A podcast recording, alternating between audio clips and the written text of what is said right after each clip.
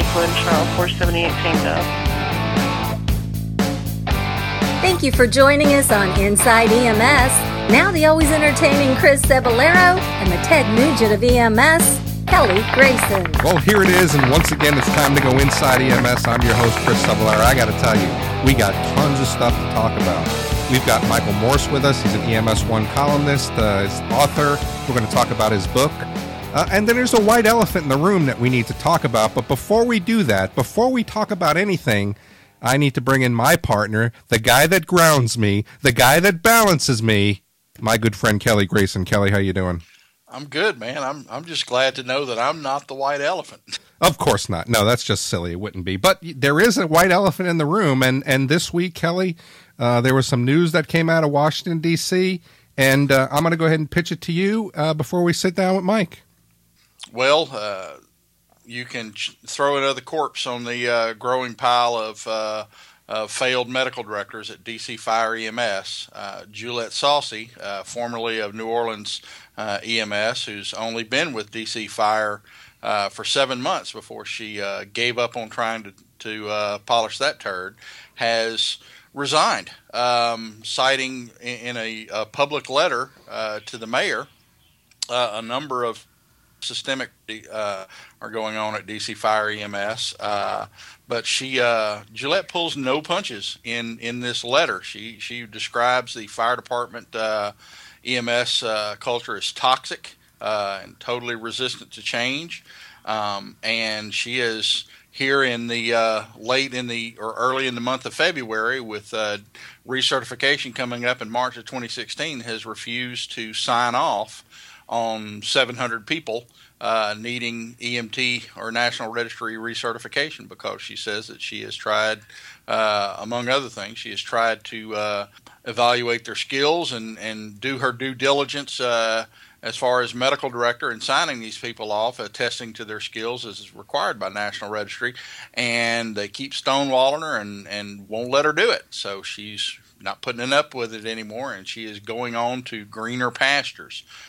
Chris, the landscape is littered with the professional corpses of medical directors who have tried to fix that problem uh, or turn around DC Fire and EMS uh, and have failed. Jullette Saussy is far from the first, uh, and she probably will not be the last. Man, what's it going to take to turn around that department? Yeah, I mean, I got to tell you, Kelly, when when the the letter came out, and for those of you who haven't read it, it's been all over the news. It's not only been in the EMS news; it's been in the national news. Uh, you look on all the major networks, and you do see uh, interviews with Dr. Saussy. You do see uh, people commenting and and republishing her resignation letter. And the, challenge here is, is a couple different things. You know, you and I have been very critical, of course, of DC Fire and EMS. Uh, we have given kudos and pats on the back for things that have been doing things that have been done right. But now, when you read this this scathing letter, when you read this this horrible account uh, of seven months of trying to develop a system into uh, greatness, because again, Dr. Saussy does come from New Orleans, and uh, New Orleans had some challenges uh, back mm-hmm. in the day, and and they're a premier EMS system, past EMS Service of the Year winner. And when you talk about what's going on in DC, I don't know that there is a fix, man. I don't know that there is anything that you can say based on her letter that says this fixes the problem. Now, he, here's my challenge. After the letter came out, and after all of us in EMS were now reading it and pointing a finger to say, look at the systemic problems, the mayor's office comes out, who she wrote the letter to, and says, We think Dr. Saussy's account isn't true.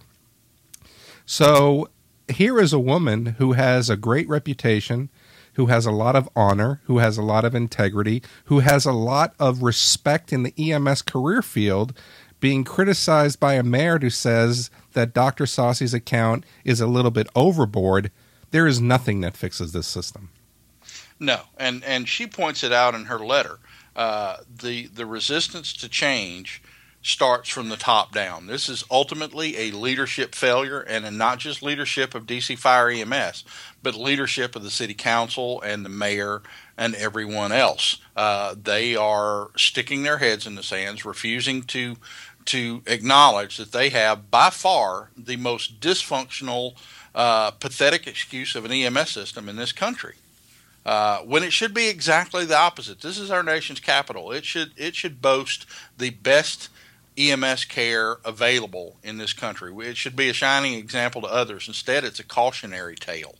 Um, and a joke, and, and, a joke, and a joke. Yes, yeah. it's a punchline. Punch it's a you know, punchline. We, we, talk about we talk about DC Fire EMS because they're always in the news, but quite frankly, it, it it gets to feeling like you're clubbing baby seals after a while. There's just no sport in it because they're so easy to pick on. Uh, and you know, I've told you before in in our talks uh, that I, I I truly feel for the medics trying to practice good care in that system because their leadership, uh, to my mind, their union as well, is failing them in, in turning that system around. Um, you know, uh, it was pointed out to me and uh, by uh, other readers that a number of DC fire medics work and do well in surrounding systems and, and work part time in, in other EMS systems where they practice uh, stellar paramedic care. They just cannot do it at that system. Uh, and that's a problem. That's pro- been a problem since uh, before uh, Ellerbe quit. Um, uh, Dennis Rubin uh, tried what he could and, and had it kind of going in the right direction from what I from what I understand. But it has uh, basically gone in the toilet uh, from the Kenneth Ellerbe leadership on to present day. You know, Dr. Saussy points out in her letter, you know, that the department won't even measure performance with response times. They, they don't measure response times in any meaningful fashion. They try to disguise poor response times with smoke and mirrors and fancy graphs uh, and inaccurate uh, information so they can feel good about it and say that, hey, we are uh, providing care in a prompt fashion, uh, but it's not uh, a realistic measure. Um, no accountability. And here's here's something that's uh, the organizational chart are not reflective of the work that is done daily. Eighty percent uh, EMS calls, which is which is a common figure in fire EMS, and there are only three people on the EMS leadership side. Only three. you know that's right. just that's just pathetic. Yeah, yeah, that's absolutely pathetic, and she being one of them. Right. And here's one of the things that really got to me in her letter, and uh, I'll, I'll read a little excerpt from it because this really kind of sums up um, I, I, think the challenges because what this relates to, Kelly, is this relates to people dying. The latest example, this is from her letter. The latest example is a young man stabbed in the chest Wednesday around 10 a.m. He suffered a potentially survivable injury, and it took more than 18 minutes for a transport ambulance to reach the 35 year old man. So basically, she says, We failed that young man, and it did not make the news. While some of our needless deaths have made headlines, tragically, people died needlessly quite frequently, and the majority of them don't make the news. That is a scary statement. Yes, as much as DC Fire EMS makes the news for, you know, things like bringing in the unconscious shooting victim and not knowing that he'd been shot. Uh, he's on PCP like they uh, like they did last week. Um, there are more, far more that don't make the news. Um, it's oh man, Chris. I honestly, I, I, I don't think this system is salvageable in its current form. I think it's time to blow up the enterprise. Yeah, but you can't. But here's the reason that it doesn't work: because you've got leadership from the top down that is uh, not supporting EMS.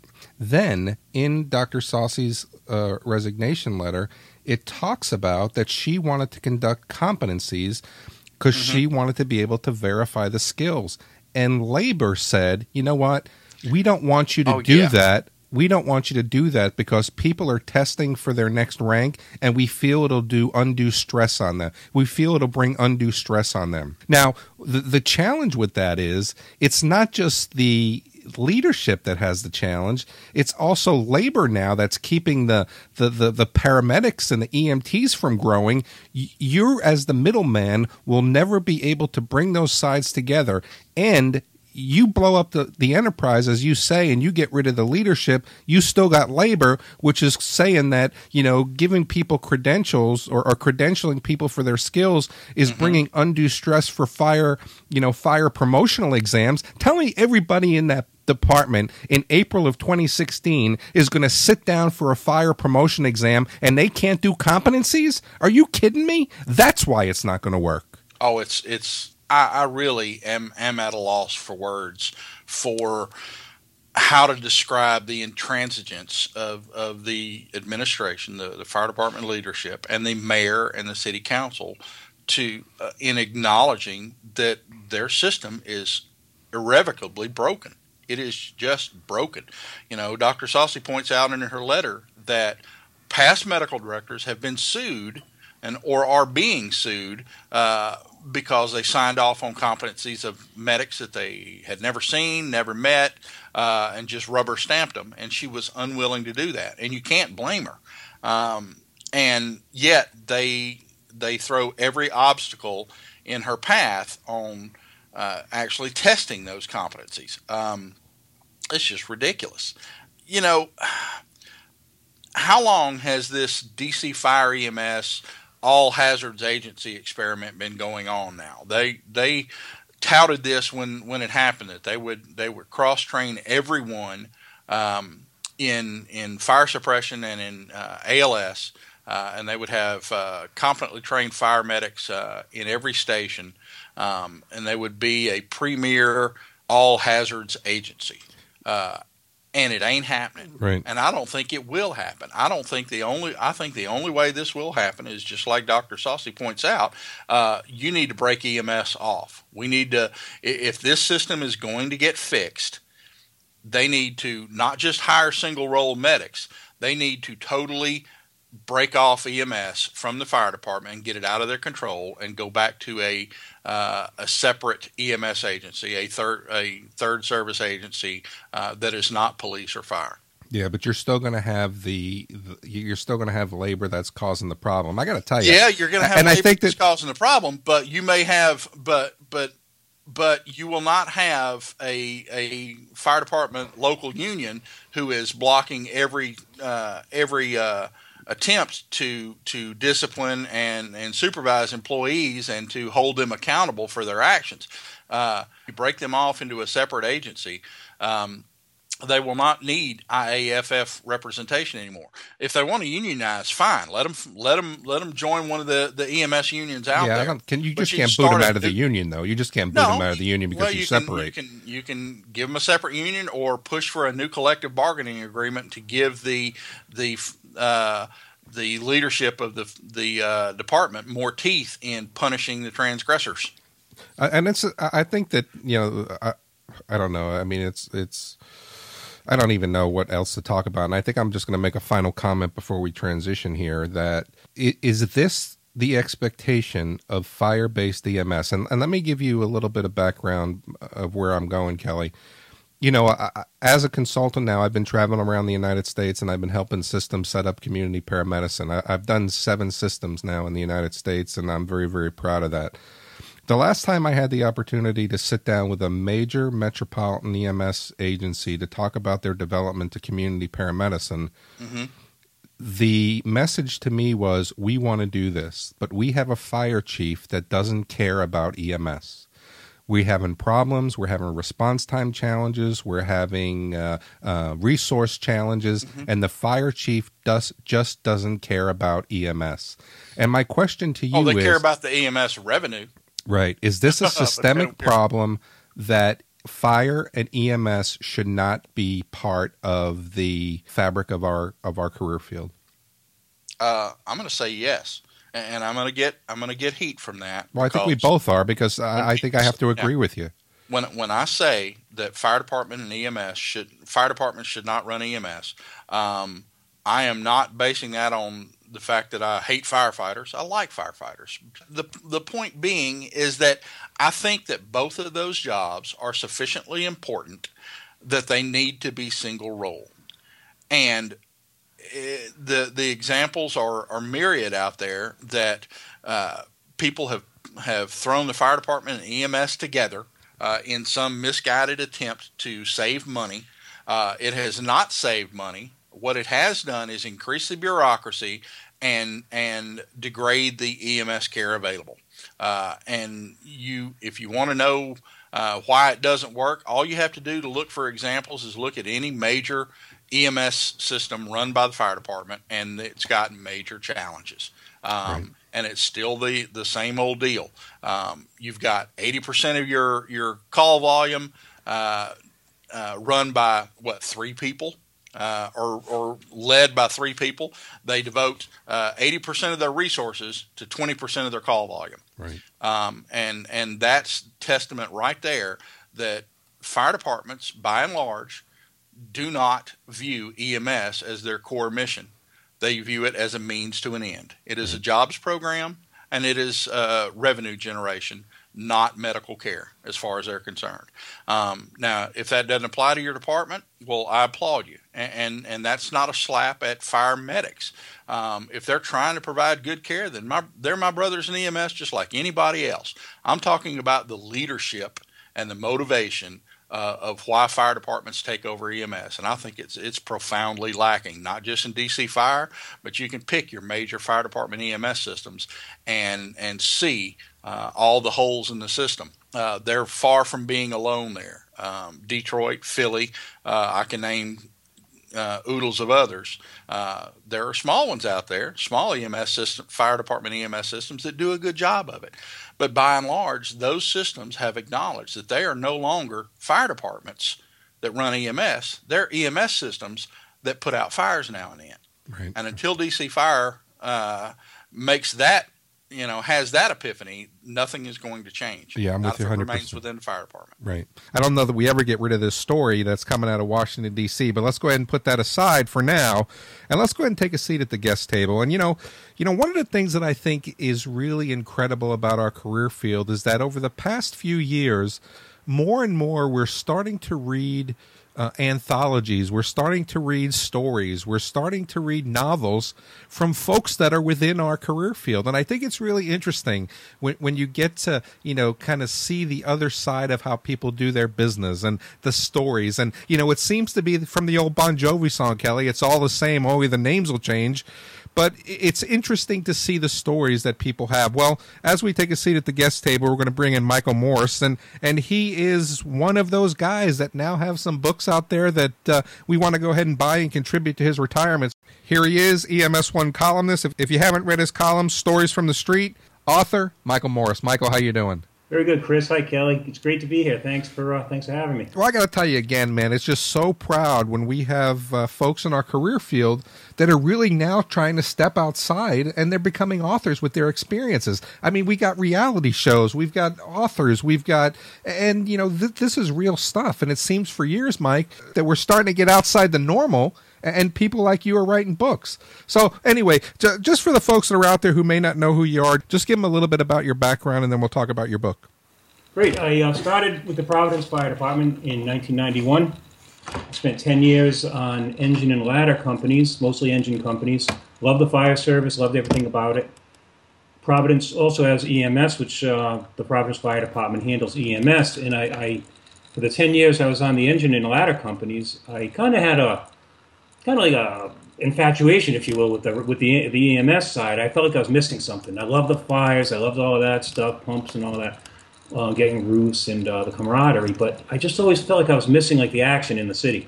So after my tenth year, I decided to go over to. Actually, I didn't decide. The city decided for me. They detailed people over firefighters to go on the, as we call them, rescues. So I uh, did a six month stint on Rescue One in South Providence found out that I really liked it. It wasn't all that bad as the guys made it out to be, and I had a knack for it. So uh, I took took the initiative, and I just transferred over to the EMS division. Spent another 13 years as a medic, EMT cardiac. We call them in Rhode Island. It's not a paramedic. It's not an EMT. It's kind of in the middle. Um, did that for 13 years. Took a few promotional exams. Retired as a captain last uh, last year. You know, and I think that's one of the things that a lot of people don't know, Mike. Just just touching on the EMTC um, in Providence, they use the EMT cardiac designation. I guess it could be similar to that of an intermediate, but uh, it's really kind of one of the only places in the United States that I uses that uses that designation. And basically, the role is for you guys to be part of the cardiac arrest, and you're able to respond and and you're able to treat those, and and that's really unique, I think, for our career field that a lot of people in the United States don't see. I don't think it's going to be around much longer. They've made some changes already. Um, people with a cardiac designation right now are going to be grandfathered in, and we can keep it.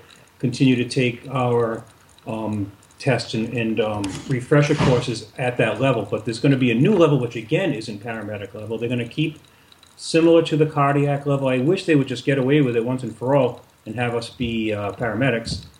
Um, people are being people. If we don't have to do something, we're certainly not going to do it. The pay doesn't go up or anything. We do have paramedics in Providence, but most of us are just EMT cardiac level. Oh, interesting. But let's go ahead and talk about why you're here. I'm going to give Kelly the first question. So, Michael, I'm I'm familiar with your work uh, and and a huge fan. What are your books about, and and what inspired you to write them? We'll do. Hey, Kelly, how are you? Good to finally talk with you. I um, if you recall, back in 06 or 05, I found your blog. We did a couple of um, comments on each other's blogs. I thought you were great. I still do. And uh, wait, wait, wait, wait. We can't we can't have you filling his head with that. So it's, it's it, big enough. I'm. Hey, hey, Cebollero, let the man talk. Let I, am I'm, I'm yeah, all about hearing a little fr- hearing a little praise yeah. uh, and let the man show a little love. You guys are in cahoots. Okay, Mike. Sorry to interrupt you. Do you mind? Any more than it already is. You really are a um, were insp- inspiring just because you weren't afraid to tell the story with a little bit of emotion. That was one of my. Um, I was worried about that. Firefighters being firefighters, I thought I was going to be hung out to dry because I, I actually laid it all out in the books and in the blog. Um, come to find out, it went over really well with the guys. Because I didn't really focus on myself. I focused on the situation and the people that we were responding to uh, to assist. Um, what I did for the book, I always thought one shift would make a great book as opposed to a career and highlights, just because of the uh, the ebb and flow with the patients and the non-emergent calls, the ridiculous calls, the very ridiculous calls, and then the catastrophes, basically. And they all would happen during a long shift. The shift that I wrote about for rescuing Providence was 34 hours, a day, 10-hour day, 14-hour night of overtime, and then another 10-hour day. And uh, I think there was like 26 calls during that time, and everything in that book happened. I didn't just pull the good ones for the uh, purpose of the book, and um, it came out pretty good actually. So that was uh, that was one shift, rescuing Providence. That's interesting. So, so Mike, just for the people that don't know, uh, there's actually you have two books now that are kind of going out as a package deal, and and certainly we want to go ahead and get to the information of how people uh, can purchase it. But the first one is Rescuing Providence, and the second one is Rescue One Responding. Now, as you mentioned, and I I think it's very interesting is that you're talking about that this is just one day. This is just a normal day, you know, in in the life of a of an EMS provider. So, what was it about this day? What, why did you pick this specific day, or was it that is this the one that stands out in your mind? You know, is this the one you said, "Let's see how this day goes," and I may write about it? How how'd you pick this day? First of all, I'm not an author. I am now. I wasn't then. That was in 2004 when I decided I was going to do this. So what I did was very spur of the moment. The morning I woke up, I said, "That's it. This is the day." I had a couple of yellow sticky pads. I put them in my top pocket along with a couple of pens, and off I went to work. Everything that I encountered on my way to work, I wrote down. The sunrise was particularly beautiful that day. Um, traffic was late. A million things that never made it into the book. Um, then each call that we went on, starting right at 0700, I would write down just colors, um, smells, uh, conversations that stood out a little bit, um, little details here and there. And I did that for the next 34 hours. Um, then I spent about a year putting it all together with some little stories from home and relationship things, a couple of flashbacks, just you know, just to make things a little bit more interesting. I couldn't make it all just about picking up intoxicated people. It all just came together that way. I didn't realize when I started it, it was actually going to, you know, be able to finish it. But it all worked out pretty good. And the book came out in, geez, 07 it was published. And uh, of course, it was a very small publisher. You mentioned earlier that there's a, a, a, proliferation of people writing books now. It wasn't like that in 07. It was just not like that. Right, you're right. every major publisher uh, reneged on, on publishing it. They didn't think people would buy it. The public had no interest. Just today, I happened to look on um, Amazon. I think there's three paramedic books out there and that are selling tremendous, that are getting national exposure, reviews Right. on Booklist. You know, we didn't have any of that. It was kind of like a cult following, if you will, Right. and we had to work really, really hard just to get people to pay attention.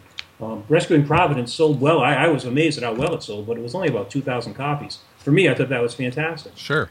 You know, one of the things that I think was interesting before we started to record, you and I were chatting, and you mentioned that you just went into a, a local Barnes and Noble just to see if it was there, and and they had about forty copies. You wound up signing them, so I got to tell you, that's got to be really cool. I remember when my textbook came out, I went into a Barnes and Noble and pulled it off the shelf and uh, got a picture with it. So it, it kind of is an interesting feeling. It, it's a, it was a great feeling. I didn't expect. I had no idea. They. I would hoped that they would have bought maybe five. I was thinking five would be good.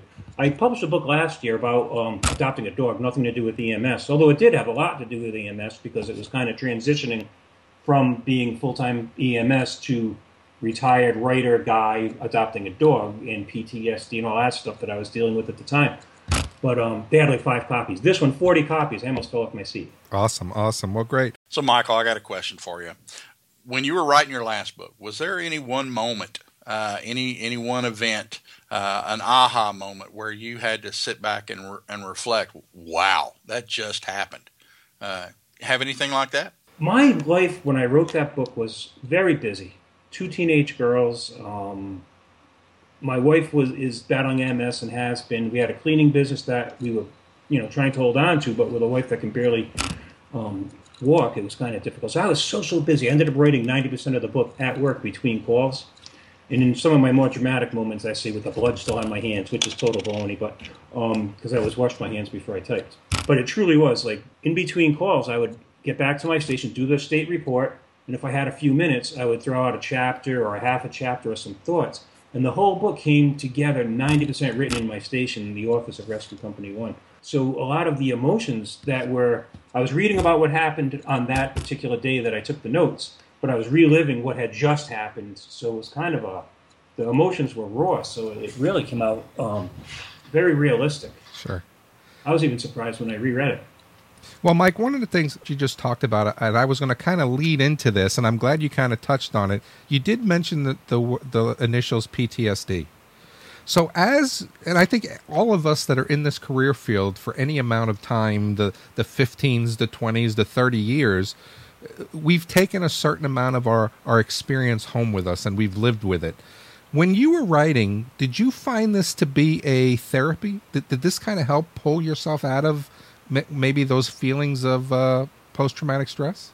You know, you would think so, and I, I, I used to say that it did just to um so I could validate my time that I was spending doing writing. But what it actually turned out doing was it just prolonged the misery. I um I was under a heck of a lot of stress at the time, and a lot of bad things were happening in the city. Uh, we had a rash of shootings, which are still going on. There was hangings. You know what goes on. It's just uh, you know it's part of the part of the deal. Um, and then it's, so I would live it, and then I would relive it by writing about it. And I'm glad I did it because now the PTSD is pretty much in the past. Although I have little weird chills I'll break out in every now and then, and TV shows always freak me out when there's dead people, especially good dead people on TV shows. Like the regular actors act, but when they do a really good job of acting, I mean, the dead- people who really put their heart into it is what yeah, like, when that's they really put okay, the yeah. into being dead, you know, you can tell, you can see the effort. Um, so yeah, it didn't really help. It kind of prolonged it, and it, and it made me. I wrapped myself in that world morning, noon, and night while I was writing the book. Interesting, interesting. See, I would have felt it had the opposite effect, whereas Most it would have given you some kind of outlet and, uh, you know, almost some kind of therapy. But that was interesting. All right, Michael, we've heard all about the book. Now let's get to the nitty gritty. Where can people buy it? Where where can we direct people uh, to uh, contribute to your double wide fund and buy some of your books? Double wide fund. That's what I call my my uh, PayPal link is the the double wide fund. And of course, we want signed copies. Signed copies are coming your way. It is available on Amazon, nationwide, BarnesandNobles.com. Uh, books. There's you know, a ton of um, online retail. Whereas if you go to Postal Press, which is the publisher, and you click on their little link, they list about 30 stores that it's in, or online retailers. I know Barnes Nobles is carrying it locally. I'm not sure about nationally. I hope it is. I hope they have one or two copies. That's that's the plan. if it picks up momentum, then obviously a lot more people will have it. Um, and I think it is picking up momentum. It just came out last week, and um, I think it's going pretty well. But as for now, your best bet's BarnesandNoble.com or Amazon.com, unless you live in Rhode Island or, or Mass or Connecticut, and it's probably in the Barnes and Noble right there. Awesome. Well, we're going to go ahead and look for it. Mike, I got to tell you, it's been really great for you to come and join us. Hey, let's go ahead and plan on having you back. We'd really like to talk about the uh, Adopting the Dog book. I, I Yeah, think that a lot of us out there. Love that one. Yeah, I think a lot of us out there can use some. I'm sure there's some funny stories in there, but uh, promise you'll come back on and uh, be a guest on Inside EMS. I certainly will. Thank you, Chris. Thank you, All right. Kelly. All right. It looks like that wraps another show. I'd like to thank uh, Mike for appearing uh, and talking with us about his books. Uh, don't forget to rate us on iTunes and give us your concerns, comments, and questions at the show at E ems1.com. And for myself and co host Chris Cebollero and our guest this week, Michael Morse, thanks for tuning in to Inside EMS. We'll catch you guys next week.